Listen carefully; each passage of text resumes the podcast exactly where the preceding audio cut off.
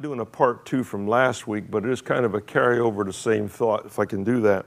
Um, um, I was in prayer a couple weeks ago, and God says what He was going to do. This is a, he, I'll, I'll wrote it down. He says this. He says, "There's coming a new release of courage." He said, "Courage and strength." I'm talking about courage this morning.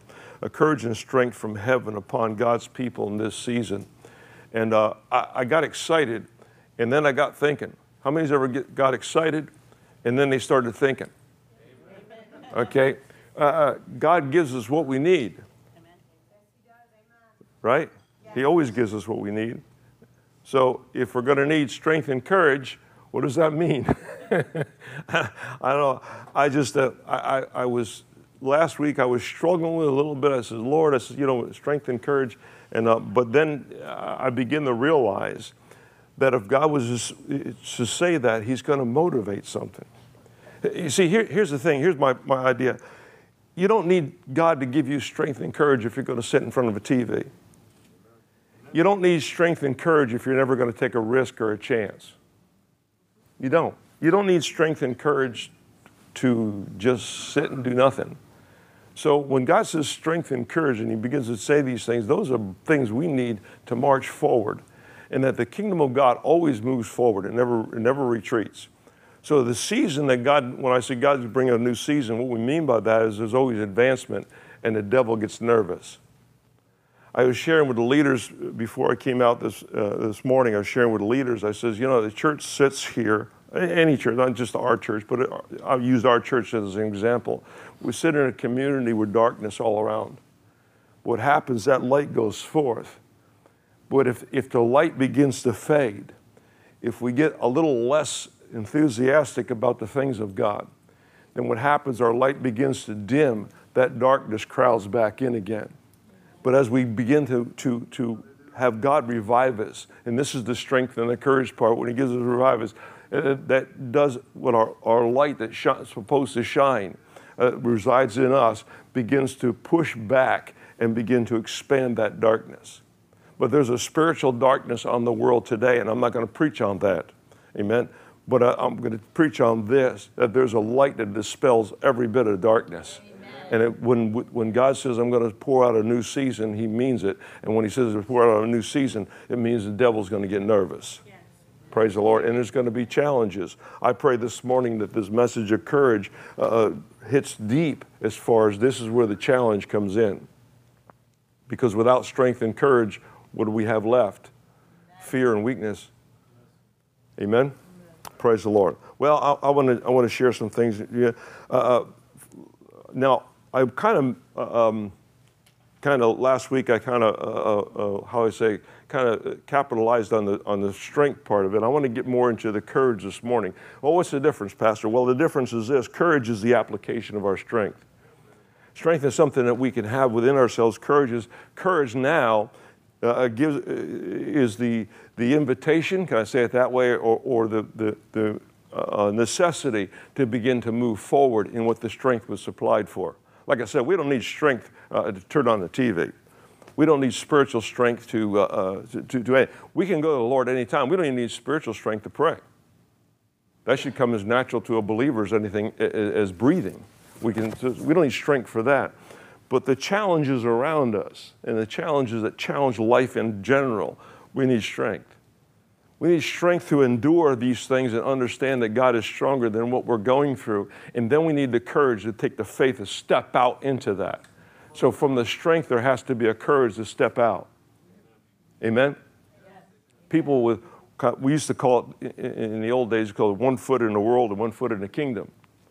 And if those two things are going separate directions, you got a problem. You better be real good at doing the split. it's not going to work. Amen? So praise the Lord. Anyway, let me get into the message this morning and uh, praise the Lord. Uh, um, if, if, you got your Bible, open your Bible to John chapter 2. I want to share this before I go into the other meat of the message. I want to talk about the glory of God this morning. Amen? Praise the Lord. So, in John chapter 2, the first, uh, the second chapter of John, Jesus, we see Jesus come on the scene. He does his very first miracle. uh, in, in pub, public eye, the very first. Of course, his, old, his birth was a miracle, but I mean, as Jesus, as far as in his ministry, he comes out and does his very first miracle. It, it, we get the sense that he wasn't intending on doing a miracle. He showed up at a wedding in Canaan, uh, Cana, and uh, he was there at the wedding feast. Of course, in, in the Jewish culture, even back then, uh, weddings are a big deal.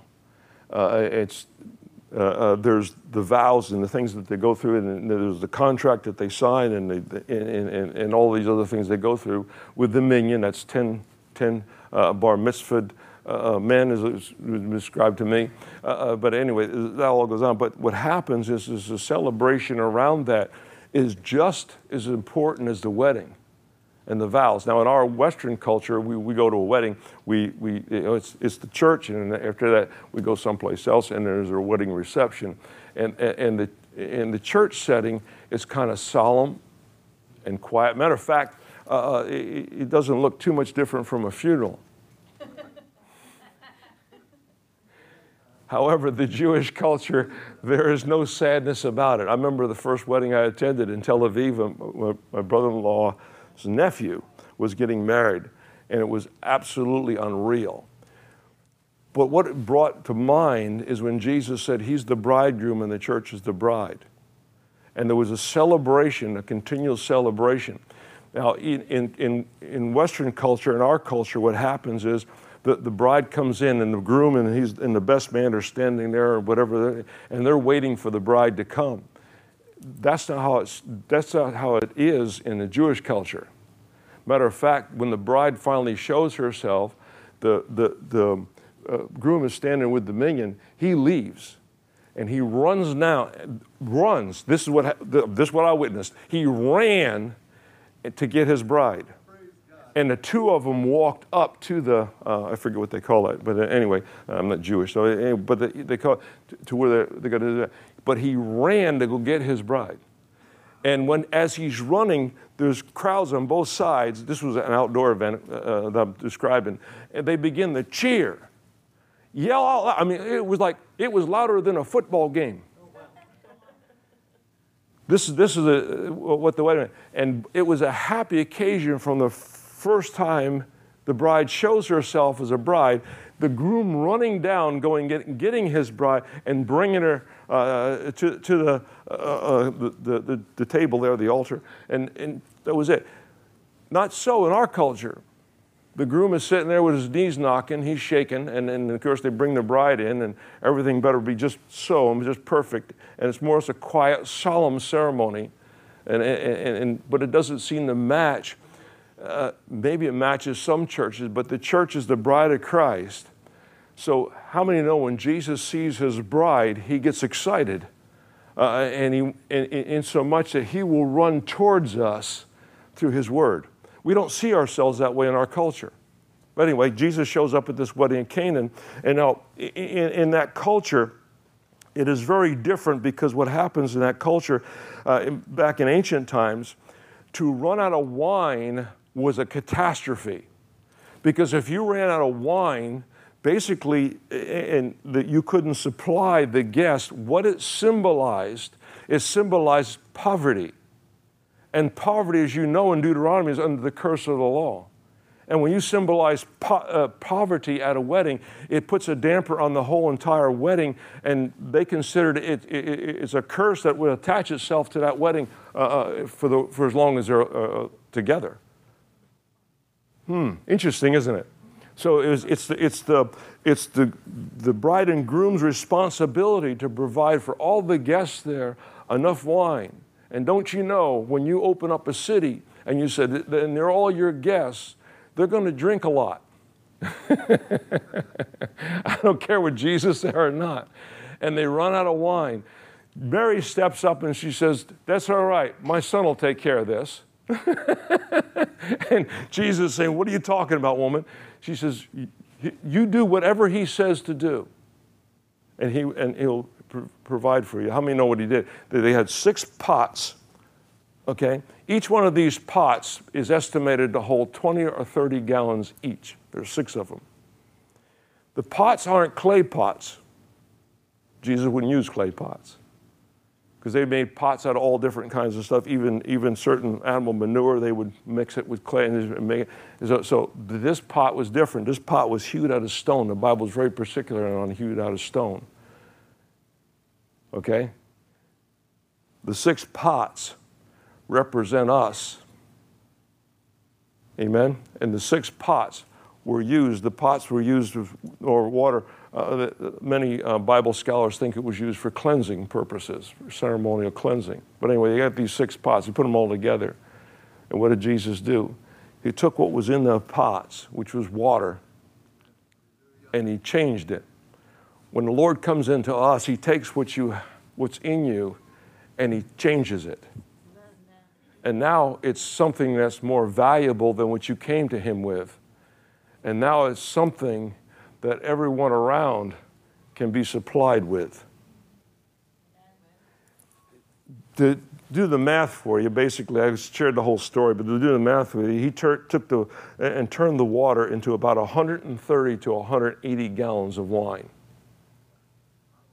I don't know how many bottles that is, but that's a lot of wine.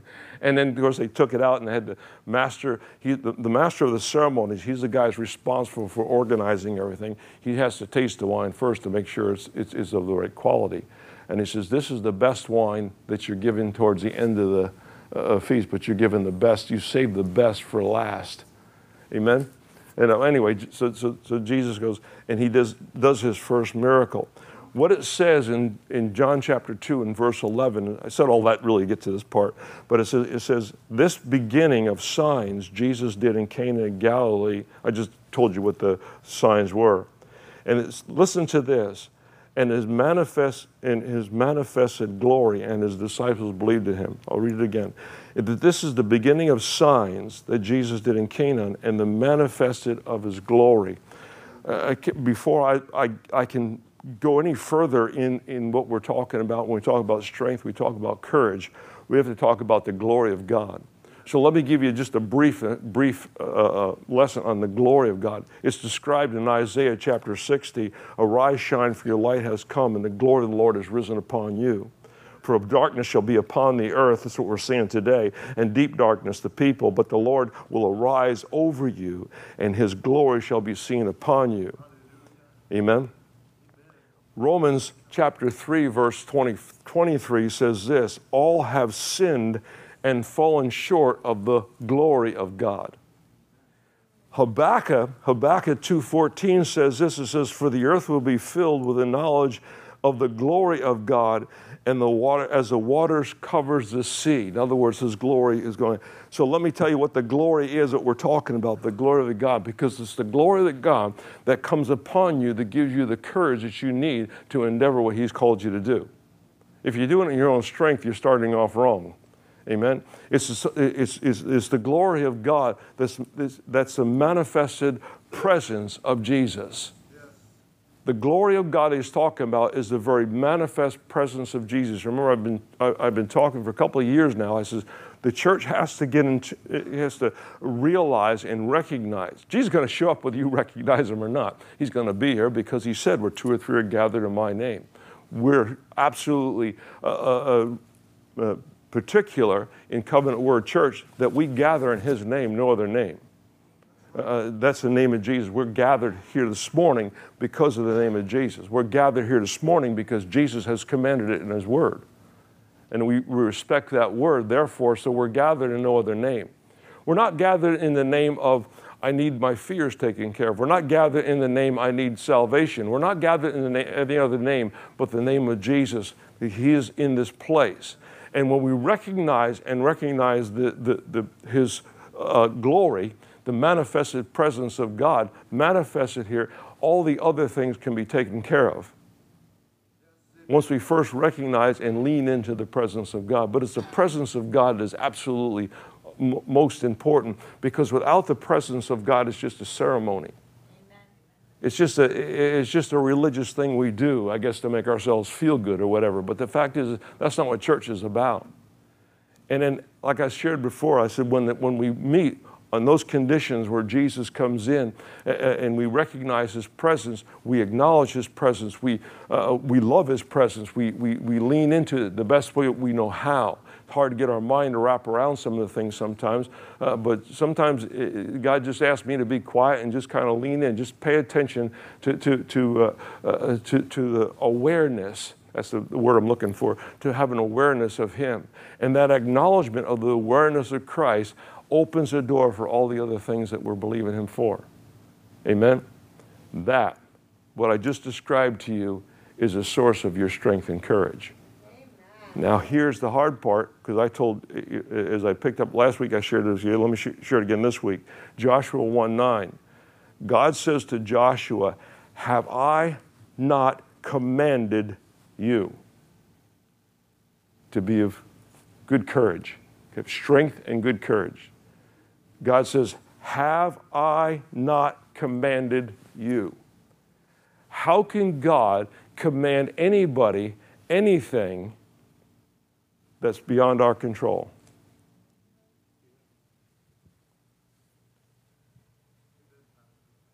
In other words, what he's saying to Joshua, he's saying, Joshua, I told you not to fear. Guess what? That's on your plate. You don't fear.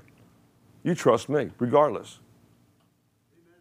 God will never give us something to be responsible for that, was, that we don't have the authority to be responsible for. He wouldn't do that. Amen? Amen? Praise the Lord. All right? So that's kind of where we're going this morning. Praise the Lord. Amen.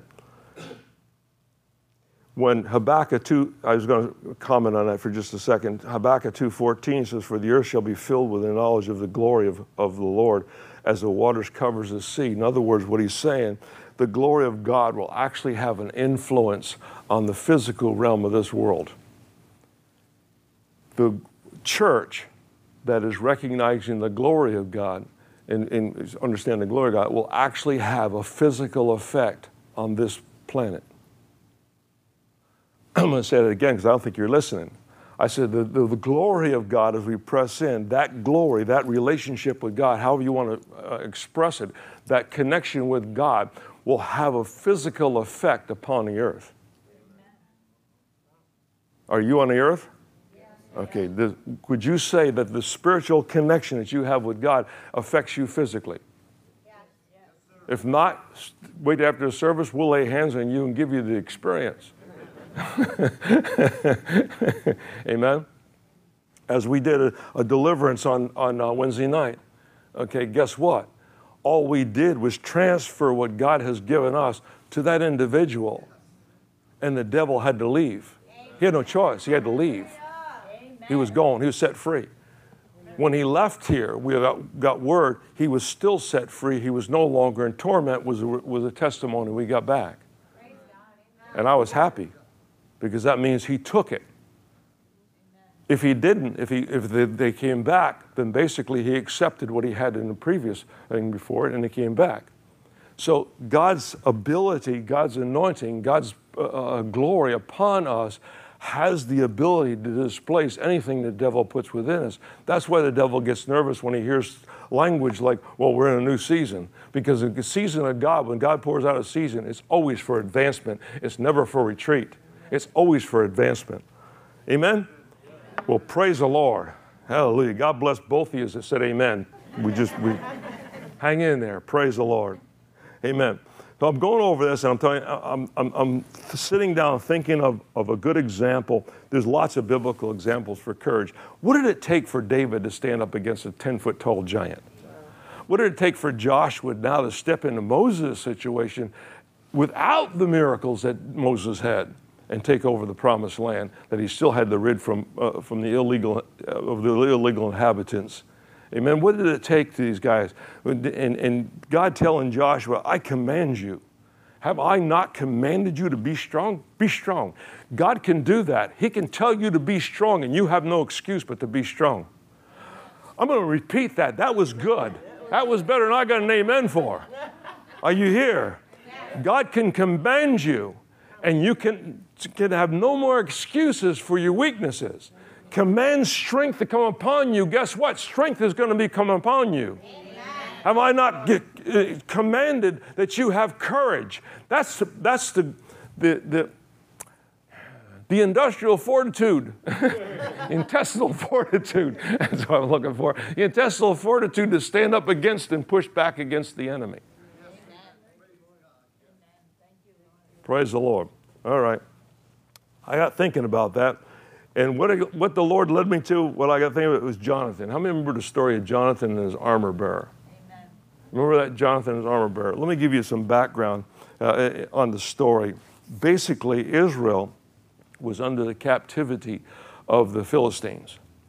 So, what the Philistines did so they would not rise up in rebellion against them is they captured all their blacksmiths. So the blacksmiths couldn't make swords, they couldn't make weapons. And they monitor monitored, they give them the farm implements they need to make the farm, but they, they, they controlled it. It was, um, it was an ancient version of gun control. Hallelujah. Uh, just see that in there. Don't email me. It's just praise the Lord. But the fact is, is this is so. So so what happened was the the whole nation was under this siege, and it was and it was the Philistines that had them under siege. This is before David was king. Saul was king, but this was the chapter after he just had a falling out with God because he misappropriated what God t- said to do. Remember, God's uh, the prophet came, the word of the prophet came. He says, "You go into the city and you annihilate everything, kill everything off." He said, "This is why because that was supposed to be the tithe that God was going to receive, uh, the freest people, and that was the offering." What's what's happened with Saul is Saul kept some of the finer sheep and some of the finer animals and livestock, kept them alive, uh, because he was going to follow the law and he was going to do exactly what the law said to do was to use them for sacrifices. Samuel comes up and confronts him. He says what have you done? What's that the bleating of sheep i hear he says yes this is for the lord it, and he could bring out the scripture like we would do and say it's written right here in exodus is what you do or leviticus is what i do and I, they're all prepared they're clean sheep they're, i've checked them over they're all good for the offering except for one problem he said, What you have done is not what God told you to do. He put religious ceremony before the living word of, the, of, of God. He tried to appease his way, appease God with a sacrifice when God says, No, you take no sacrifice, and this is what you do. And so what it did, because, uh, because Samuel said, well, God came talked to Samuel, said, no, he sinned. He said, I want you to find me a, a man that's after my heart. Saul, I'm taking my anointing off Saul. So Saul had no anointing. He was sit, still sitting in the position of king. Of course, you know the story of David, and Samuel went to the house of Jesse, and he looked at all the sons that Jesse had, and uh, the one that wasn't invited to the meeting is the one that he chose. Just like God, you know, praise the Lord. But he's the man after my own heart. And that's what he was looking for. A lot of times we want to substitute a religious act for the thing God is asking us to do. Like we're kind of going to appease him because we want to do something different. That's exactly what Saul did, and it cost him his anointing. It cost him his, his, his kingship eventually. Are you here?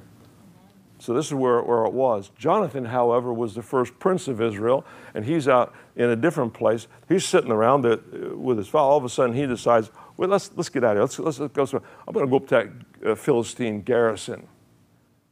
And as we pick up the story in 1 Samuel chapter 14, and uh, they, get they get to the Philistine garrison. The Philistine garrison is on a hill, hilltop, kind of like a plateau. So, they're, uh, so the Philistines have the high ground. Anybody know anything about uh, a proper uh, setup for warfare? You always want to take the high ground, correct? Yes. High ground, you have a better vantage point you always want, you always want the element of surprise. So here's some, some things we want high ground, we want the element of surprise to come against the enemy, and then we want to hit it with all the force that we have. And basically, if we have those things going for us, we don't need, even if we have a lesser force, we can still have an advantage over the enemy uh, if we've got the high ground. You hear? Jonathan didn't have any of that. None of it. He didn't have the element of surprise, and he didn't have the high ground. But he says right here, and Jonathan says this in verse four, uh, uh chapter 14, verse 6. He said, Then Jonathan said to the young man who bore his armor, that's an armor bearer, he said, Come, let us go over to the garrison of the uncircumcised, and that it may be uh, the Lord's uh, the Lord's will, that the Lord will work, will work uh, for us. For nothing, listen to this, for nothing restrains the Lord from slaying by many or by few. So he says, you know what? Here we are, and this is what we'll do. Let's go up to the garrison. No, here, we'll, we'll show ourselves. That will, we'll pop out, we'll show ourselves. If the garrison says to, or the enemy, the Philistines say, come on up to us, we want to show you something then we'll know that's a sign from the Lord for us to go up. There's a couple of things wrong with this for me, with me. I don't listen to what the enemy says to get an, an okay from God. Amen. But anyway, this is how the story goes. So basically, so they pop out and the Philistines look down and say, Oh, look at the, it's the Hebrews. They come out from their hiding, come out from their holes. And he, he said, Come up here. We want to show you something. How many's ever had anybody do that to them as a kid or whatever? Here, I want to show you something. That never works out good. I want to show you something. And, and jo- Jonathan says to his armor, That's it, that's a signal. Let's go up. So now they're climbing up the hill. Again, they don't have the advantage, but they climb up the hill on their hands and knees to get up there. Did I mention the fact that the only one that had a sword was Jonathan? Because when they captured the blacksmiths, there was only two swords allowed in Israel. Saul had one, and Jonathan, being the prince, had the other one. So here's this I, I got to focus on this, this, this armor bearer because he's got no weapons. And hey, I got an idea. Let's go up and kill these guys. I could have said, as an armor bearer, said, that's good for you to say, well, I'm just an armor bearer. I'm, number one, I'm not trained in warfare. And number two, I got no weapons. He doesn't say that. He says, whatever's on your heart, we will do it. So now we have two in agreement. We don't feel we have the weapons, we don't have the right position, but we still feel that but we can take this battle because God is for us. That's what it means to have courage. When everything is stacked against you, when it doesn't make any sense mentally, strategically, or, or whatever, but yet you still go ahead and you plot the course for victory. Notice they plotted the course for victory. Hey, they called us up there. God has given them to our hands. What makes you think that? Do you have a Bible verse? what? They, they're going to say that anyway. I don't know what plan B would have been. I think, regardless, they were going to climb up and, and, kill the Philistine. So, anyway, there's a garrison up there. There's over 20 Philistines on a less than a half acre plot. The Bible is very specific on the number the, on that just like Jesus when he did the wine, the glory of God. So, what happens? Was the glory of God on Jonathan at the ground? Not really, because he said, Well, let's see if. Th- those aren't words of faith. Those are words that I need a sign or a wonder or something to, to, to guarantee something. Hmm. So the glory of God wasn't there was the glory of God on them as they're climbing up, gave them the courage. The glory of God will give us the courage, we know that. Will the glory of God give them the courage to climb up the hill? There's no indication. There, there's no indication in the scriptures that even as they're climbing up the rock face, getting up there, doing, taking their energy and, and, and carrying up there. But yet, what happened was when they crested the top, the Philistines are standing there. There's a garrison of Philistines standing there. They have armor, they have weapons, they have the high ground, and they see them coming.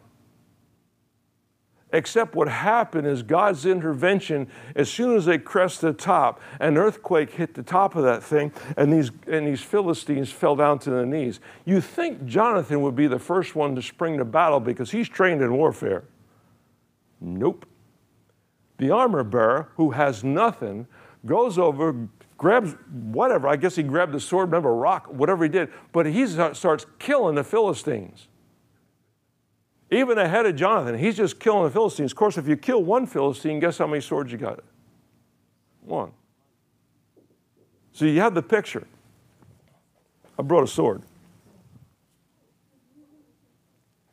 Amen. This is this is uh, later. This is Solomon's sword, but anyway. But this is not the actual uh, replica. But anyway, as a sword. So what happens is Jonathan is standing there with his sword, watching this maniac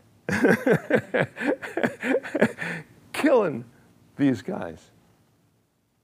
John says, "Well, might as well enter in," and they're twenty to two outnumbered.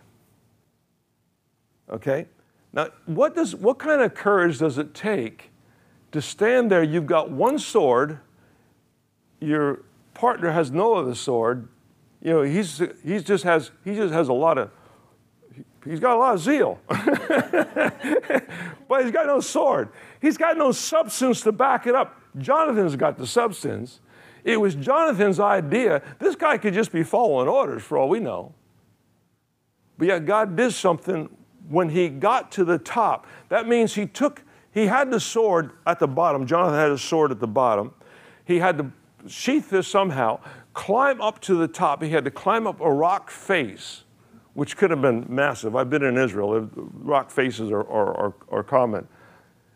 The, the, you know the Philistines are going to have the high ground so they can see whatever's approaching them. The enemy knows he's being approached. But all of a sudden, something happens that's unexpected, and the enemy goes into fear. They fell to their knees. Basically, I think they were knocked to their knees by the Lord, is what I think. Kind of had a picture in my mind of this thing. You know, uh, uh, do you remember uh, when God sent an angel to deliver uh, uh, Jerusalem twice? And it said one angel killed 180,000 of the enemy, lay dead the next morning when he woke up. Can you imagine as Jonathan with his courage of God, with, with, with, with, with his bent for freedom and to be rid of the Philistines and all of that. Can you imagine? God just watched him climb that mountain. He says, You, back him up. And one angel just kind of stands there hovering over top of them. And as soon as they reach here, as soon as the Philistine gets ready with a sword, they all fall down. Fall down enough. Now, understand something the Bible is specifically clear that they begin to kill the Philistines. Matter of fact, it was, it was the armor bearer. But God had a hand in it. Here it goes again. God was looking for somebody to co labor. It was the will of God for that to be done, but He was looking for somebody to co labor. Religion didn't teach you to co labor with God. Religion taught you to wait and just God will be a miracle. Sometimes He does, and sometimes He doesn't. Baloney. God is looking all the time for somebody to do His will so He can co labor with them. Praise the Lord. Amen. When I lay hands on anybody, like I did on that, on that fellow on, on, on Wednesday night, when I lay hands on it, there's nothing special about my hand. But God says, there's something special about me. I want my people free of demonic strongholds and demonic power. And when I laid my hands on him, God got involved with it, and we co labored. My hand, his power, guess what? Devil has to run. Amen? Amen? Give God something to work with. Stop mealy mouthing and complaining. Give God something to work with. Now, listen, this kind of courage is infectious. Are, are, are you with me? Anyway, I just brought this for visual effect. Is okay? Yeah. This is my sword? Huh? Yeah, Pastor's got a sword. you do too. It's called the Word of God sharper than a two-edged sword, piercing and dividing asunder. Praise the Lord. Amen. All right. So, is that okay?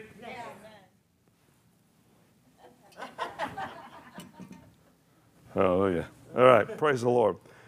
But look what I found out. Look, look at it. Look at this. Verse 21. I'm going to jump down a few verses. Verse 21. The word of Jonathan and what his armor bearer got out. The word got out. It got out all to Israel. And it says in verse 21, it says, Moreover, the Hebrews, listen to this, the Hebrews who were with the Philistines before that time, the Hebrews who were with the Philistines before that time, who went up with them into the camp from the surrounding countries, and also joined the Israelites who were with Saul and Jonathan, likewise, the men of Israel, this is verse 22, verse, the men of Israel who had hidden in the mountains of Ephraim, when they heard that the Philistines fled, they also followed hard after them in battle. Here's a picture. We had people that, oh, when I say we, walking like the Hebrews, the Hebrews had people that had turncoated and they went to fight with the Philistines rather than to put up with the hardship of the Philistines, they just joined them.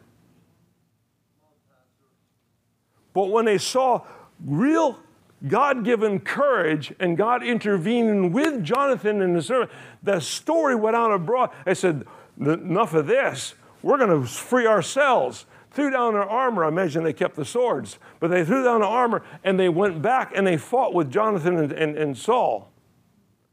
Then you had the people that were hiding out in caves. They were also Hebrews. They didn't want the hardship of what the Philistines were, were enslaved in, so they hid out. Praise the Lord. In other words, they wouldn't show themselves. They didn't tell anybody they're Hebrews. They just kind of sit there, they kind of hid out in communities underground. Israel is easy to do, there's lots of caves. I visited a couple of them when I was there. But the fact is, you can hide out and, and, and nobody can find you.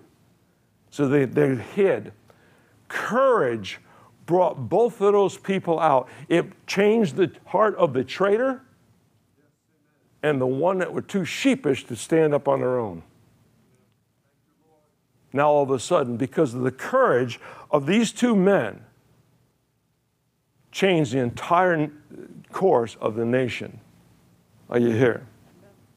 Today in our churches, if we ever needed any time in our churches, any dispensation whatsoever, it's today even with revivals and stuff breaking out as we hear across the country, we got to have strength and courage to stand up there and we got to maintain the presence of God all the time. We got to maintain His glory. Amen. Amen. I believe this in history. As you go back in history and you look at different revivals and stuff that happened in history, I believe this is what I believe. I believe that God had no intentions of ending those revivals. Man took control, pushing God aside, and those revivals ended. I could go through all the history if you want to, and then, then the persecution within the church from the, from the Protestant Reformation back in 1517 on, and each, each new move. Each new move of God was to restore what the early church had, what was lost because of, the, of Constantine and his nonsense in the Roman Empire. They were, God was trying to bring back what they had lost. And what they did, it ended up, it ended up becoming a thing to persecute the next movement. So the church itself persecuted itself to the next movement. If we ever needed strength and courage today, this is the day and hour we need strength and courage. So I fussed with God when I first heard the, heard the message. I, I, I said, well, now I see it. I got to look further than we're seeing right here. We got to look beyond. And this is the thing God's vision is not just for right here for today uh, uh, to, to make your life comfortable. Well, Christians are looking for the comfortable lifestyle. God's looking for warriors that will rise up in this hour and stand for the truth. You don't have to do a whole lot of evangelizing, just stand for the truth. The evangelism will happen. But when the church starts giving in to the cultures of the world, that's when you got a problem. But courage can break that people hiding out. Uh, I'm not going to tell anybody. I'm not going to say Christian. You know, I'll, you know, just send my kids to school and just be quiet about all this other stuff. I don't want any trouble. You're hiding out in the, in the, in the caves of Ephraim. But when you come out from hiding and the courage begins to kick in, things begin to change in our society. Are you here? Not preaching against anything this morning, but just bringing, bringing biblical, historical evidence that God will move when man moves. David wasn't even looking for a fight when he showed up on the battlefield.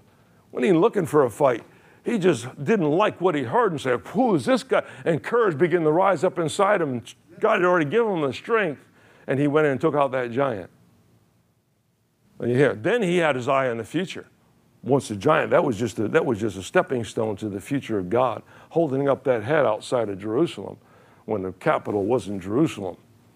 He's saying, I'm coming back in 12 years, and guess what? This is going to be a different place. Because this is where Abraham came with his son Isaac. And this is where he was going to sacrifice Isaac to the living God. And this is where God is going to sacrifice his son years prior, which we know to be Jesus now. Amen. He says, This is a prophetic message. He brought that prophetic message to the Jebusites, not out of fear, but out of the most courage you can Im- imagine on a, on a teenage boy's heart. Amen. I'm not king yet, but I'm anointed to be king. When I'm king, and it worked out to be about 12 years later, David took the city of Jerusalem, took it very easily, by the way. He went up through the cave, went through the water supply, and I took the city. He was a king for about seven years when he did that. So he had the army, he had, he had the experience, he had seven years worth of experience, and he took that city and it became this, known as the city of David. He got the Ark of the Covenant back from the Philistines and he got it back and he put it into the, into the city of Jerusalem and that became the capital, the capital of Israel to this day. It took courage Amen. to see things change, to see things happen. People in the caves, they got everything they need. They got, they got protection, they're covered. They got a roof over their head and meals on the table. Isn't that what we look for as Americans? Hey, as long as I got a roof over my head and meals on the table, that's it. That's the extent of our tent peg, so to speak, or is there something more? With that mentality, and if that's all we need, it's a survivalist mentality. With a survivalist mentality, we're not looking for God to do anything to disrupt that. These guys did. They saw God disrupting something. Wait a minute. Jonathan and his servant, and one sword? That's it. They had one sword between them? 20? 20? Are you kidding me? You mean he marched up the top of the mountain? Are you? He's a kid. So, what kid with a sword? God must be with him. He could never do that. God had to be for him. God is for us. He's for our nation. He's for us. Let's get out of these caves. Amen. Now, it no longer satisfies us just to have our needs met. Amen. Now, let's go get somebody else's needs met. Right. Gideon. Gideon is threshing wheat in a wine press. How much wheat? You get enough wheat to make a to feed yourself. The angel appears to him, thou mighty man of valor. What was he saying? The word of the God, God says, Come on, I want to work through you. Give me something to co labor with. Well, I'm nothing. I'm the least of the least. And he goes through the whole thing, Gideon. Remember that? Until Gideon says, okay, well, I want to make sure it's the Lord. And when the Lord satisfied all his curiosities, he said, now take him. He said, good. We got 32,000 men that are willing to fi- follow me. He said, not too many. God reduced them down to 300. he takes on five armies with 300 men. Well, that had to be God was going to test his courage. Could God have used the 32,000? God wasn't going to use the 32,000 because God Gideon would have said, Look what I did with 32,000 men. That was Gideon. I said, Look what I can do. Remember what Jonathan said? God is able to save with few, just the two of us, or with many. How come God always chooses few? You know, in John chapter 6, Jesus had many disciples that were following him besides the 12. And then he preaches one sermon, and the other ones all get up and leave. And he turns to the 12. He says, "You're going to go too? And Peter says, Where else will we find the words of life? No. So he, he had many disciples. Jesus reduced it down to, with one sermon, reduced it down to the 12, and one of those was a traitor. Did he get it done? He changed the world forever. With those 12 men, he changed the world forever. With the traitor, he just replaced the traitor. Traitor went out and hung himself. That's a fitting death for a traitor. Praise the Lord. Are we getting anything out of this message this morning? The thing is, here's the problem our so called balance in Christianity how many's ever heard that word? Oh, I want a balanced teaching. I want a balanced doctrine. What you're actually saying in that, you're saying in Christianity, is to stay totally in the realm of human understanding and natural laws. Think about it. When you talk about balanced Christianity, you're just talking about the realm of your understanding. What happens in that situation, your God becomes no bigger than you or what you can think or understand, I should say. We can think bigger, understand less. Amen? Praise the Lord. Amen. It totally, in the human understanding of natural laws, it, this eliminates many spiritual laws and much of what is required, which requires faith. Because what I'm talking about this morning, the courage that we need in this last days, in this day hour that we live in, it's going to get by faith and relationship with God. It's not going to come by uh, uh, what we understand. Well, it's my understanding of the scripture. Never, it's never going to be enough. Because if you could possibly understand all the scriptures, guess what? God is bigger than that. and just when you think you have it all down or understanding, God will change the thinking. It was like Saul. said, well, I know what the law says. I'm going to say this sacrifice. I'm going to give it to God. I don't care what the prophet says. I'm going to do this. And he lost his anointing because he followed after a religious ceremony more than he followed after God's word. Hallelujah. However, what did he say to, what did he say to uh, Samuel? Find me a, a man after my heart. Not just after my word, after my heart. A lot of times we pick up this and we separate this from God Himself. And this becomes our guide. As good as the word is, we need this plus the Holy Spirit lead and guide us in all truths. Amen. Now, understand that. With that said, God will never violate this word, but He will expand it. He will expand it beyond our understanding and beyond our thinking. He'll never violate it. No, no, you won't find contradictions. You got a contradiction, that's the, that's the little g God. Get rid of Him. Amen? Amen? But He will expand on what you think. Praise the Lord. I, am I'm, I'm living proof of this. I've been preaching the, that word for the last 37, 38 years, I guess, if you count all my uh, experience, and I have not exhausted it yet. You think with all the, eh, I'm talking about preaching overseas and, and, and spending months in Africa and different things like this, and, preaching and preaching. You think I would exhaust the truth? Uh, never exhaust it. God's always showing me something new. I just got something new just last week. Are you here? So what? Same word. it lines up with the word. I wouldn't preach it if it didn't line up with the word. But we got God has expanded the revelation of what that means. So now we're looking at this two guys just going to ready to take, take it on. Paul made a statement. Oh, I'm out of time. I'm out of time already? Holy smokes. Okay. Uh, let, me, let me save this for next week then. I have some of these notes I've had in there for a month. I just keep shifting forward. Praise the Lord. Amen. Well, how many have some courage this morning? if not, just say so, make me feel better. I will give you one more. I, I, I got to, I'll, I'll, I'll end it right there. That's a good place to end anyway. Paul says this in 2 Corinthians 12, verse 10. It says, Therefore, I am well content with weakness, with insults, with distresses, with persecutions, with difficulties for Christ's sake. For when I am weak, I am strong. Remember that what he was saying, he was saying, my physical strength or weakness does not in any way reflect my spiritual strength or weaknesses. They're separate. In other words, he said, in other words, uh, I guess Paul had a problem with himself. Did anybody have a problem with yourself? it's not really other people, it is yourself. But anyway, you have a problem with yourself. You're arguing with yourself all the time and trying to make sense of this and trying to make sense of that. Again, you're trying to appease your understanding. Amen. Something with God, you're not going to appease your understanding. You're just going to have to take up a faith and co labor with Him. Praise the Lord. But the fact is, he's, you know, he's wrestling. And he finally figured out if I just let go of what I think and move in what God is saying, here my strength what would paul's strength be? Well paul was a, a son of a pharisee. He was a pharisee. He, had, he, he knew the law. He knew everything. He was a very educated man okay? So i guess he looked at that as weakness because he realized that that religious idea could get in the way of what god wants to do. God's not bound by a religion.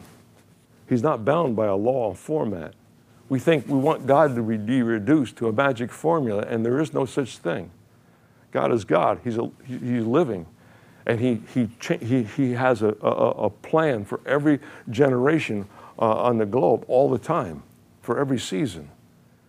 He's choosing this season here to rise his church up in strength and courage. And believe me, I can see it as obvious as the nose on my face. You can see this. The church needs to get off its religious high horse. Stop, crawl out of your cave. Stop joining forces with the enemy. Because there's a courage rising up that's going to be infectious upon the body of Christ. I'll prophesy it. Amen. That is going to cause people to come out of their caves, come out of their safe zones where they're comfortable, and get into an area, amen, that's not so comfortable. Praise the Lord. I'm standing here Wednesday night, and little Levi was standing there, and, and this boy just blessed my heart so much. I mean, it was just so much. This is, this is the second, but uh, uh there was Nathaniel who was seven, and Levi who was six. He's going to be seven in, in November. All want the Lord. They all want water baptism. They want, want water. And the Lord said, pick him up and embrace him. I picked him up and embraced him. And I just, just hugged him there. And I couldn't, the, the anointing of God that was in that moment was in, indescribable. Indescribable. Uh, little did I know it was going to get on Facebook. I didn't do it for that. they don't do anything. But, but the fact is, is, is but uh, when it came to the deliverance, I did something I never did before. I, when after I got done baptizing Levi, I scooped up some water, put it on the man's head. The anointing that was on that little boy when he went in the water, still in the water, I said, the residual anointing, placed on his head, and deliverance came. And deliverance came. Praise the Lord. Did I find that in a preacher's manual someplace? Uh-uh. Most of what I do, I don't find in a preacher's manual, if there is such a thing. And if they do write a manual, which generations are going to be for? Because God's done, done a new, th- Isaiah said God will do a new thing in every generation. Praise the Lord. Amen. Isaiah 54, 14. I know I got one more American way. Praise the Lord. In righteousness you shall be established. You shall be far from oppression, for you shall not fear for the terror by night. If you reverse this, reverse this scripture, then you will be close to oppression. And what happens is you got to understand there are two gods. There's a God of fear, and then there's a one true God. If you embrace fear, you're embracing the wrong God because our God doesn't look for fear, He looks for faith and cooperation with Him. Both of them, fear and faith, take knowing something. You have to know something before you can be, be afraid. But when you embrace fear, you're embracing the wrong God. There. Now I can, I can with good conscience, close this service out. Praise the Lord. Sermon out. Amen. How many got something out of the word this morning? Let's stand to our feet. Thank you, Jesus. Hallelujah. Now, two things, whenever we close out the live stream, two things we'll, we'll, we'll always make available. You can depend on this every Sunday from here on in. Okay, so if you're not prepared this Sunday, then think about it next Sunday or whatever. Two things that we're going to, uh, uh, our leadership will come down and they'll pray with you. Uh, um, for whatever need you have, whatever, whatever it is. Uh, will pray for you. The second thing is the waters of baptism. If you want baptism today, we can give it to you because we're already prepared for it. Uh, uh, and uh, we're offering water baptism. I don't care. Uh, uh, I'm, not standing on ceremony. I'm not standing on. I'm standing what the Spirit of the Lord has said. But I know one thing: when seven, six and seven-year-old boys, nobody prods them. Nobody talked to them about it all of a sudden they want water baptism. This one was uh, Nathaniel. He was seven years old from Central Texas. They were visiting here. His mother later said he saw water baptisms lots of times. Their church in Texas is doing water baptism, but here he walks up. He was going to climb into the tank if I didn't stop him. I had to stop, take his shoes and stuff off. But I mean, he was going to do that. He said, "No, I want to be baptized." Little Levi, he's, he lives up in Central Florida. They have a church that they do baptisms all the time, his mom says. But no, he says, I want to go to Key West. I want to be baptized by Pastor Kevin. That's what he said.